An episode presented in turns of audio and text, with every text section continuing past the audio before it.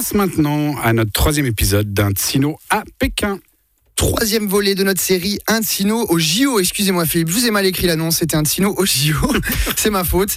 Euh, mais c'est pareil, hein, au final, c'est à Pékin que ça se passe. Et depuis le début de ces Jeux Olympiques, nous retrouvons en effet chaque samedi Pierre Ducret, ce natif de Vouvry et directeur des opérations du CIO pour les JO. Et à sa manière, il nous décrit l'ambiance sur place. C'est l'occasion de savoir comment les athlètes, les délégations, mais aussi les médias vivent cet événement unique en son genre. Retour sur cette première semaine olympique dans notre séquence un de Sino au JO. Pierre Ducré, salut. Salut Xavier Bourgeot. On se retrouve après une semaine euh, de JO. Alors on le rappelle, euh, alors on a fait les 400 coups ensemble, on était à l'université ensemble et j'en passe. Donc raison pour laquelle on va se tutoyer. Et on rappelle également que tu es directeur des opérations euh, pour les JO, pour le CIO. Une semaine de Jeux Olympiques on est dans le vif du sujet, on va parler sport.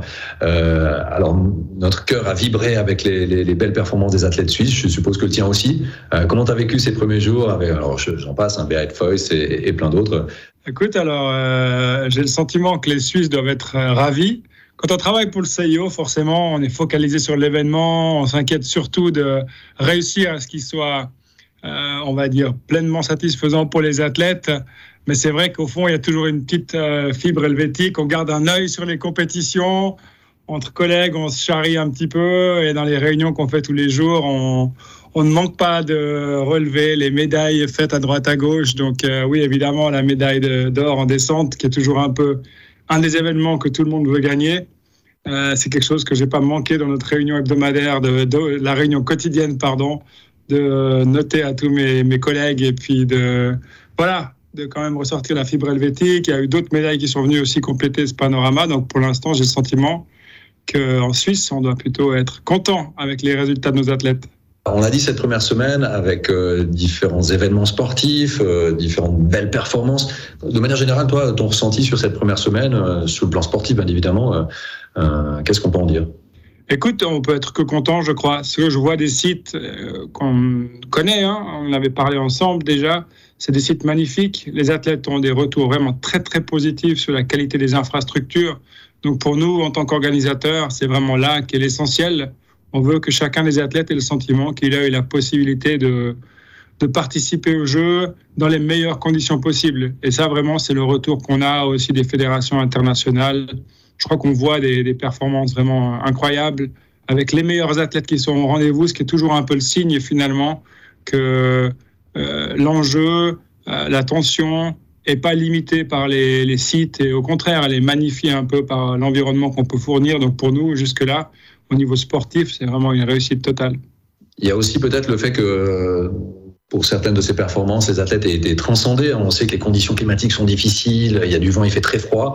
Euh, est-ce que ça, ça, donne aussi peut-être encore un, côté épique euh, aux performances? Est-ce que tu as pu ressentir par rapport à ces conditions climatiques qui sont difficiles euh, des retours de fédérations d'athlètes sur le fait que, alors là, c'est dur, c'est dur pour tout le monde, mais ça n'empêche pas de faire de, de très belles performances?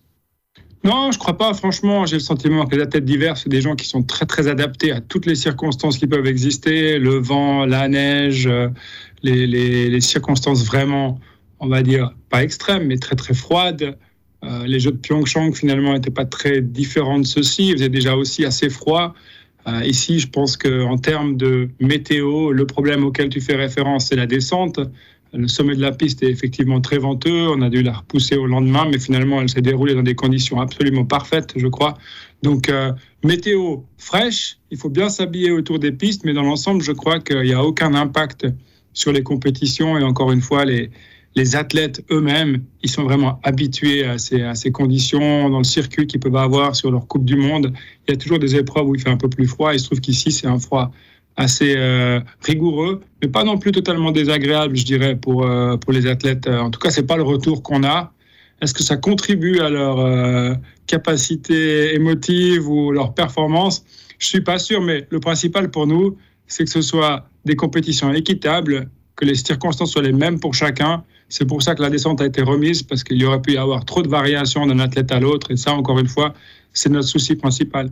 Pierre, je te remercie infiniment. Merci Xavier, euh, merci de vibrer avec nous. Et puis, euh, ben, on espère qu'effectivement, on va créer d'autres moments euh, plein d'émotions, mais j'en doute pas les, les épreuves qui s'annoncent là. Il y a vraiment quelques gros morceaux. Donc, euh, continuez à nous suivre et puis bah, on se parle prochainement. Un Tino au JO, une rubrique que vous retrouverez tous les samedis durant ces Jeux Olympiques de Pékin. Quant à nous, on, à nouveau, on marque à nouveau une petite pause musicale et on vient juste après ça.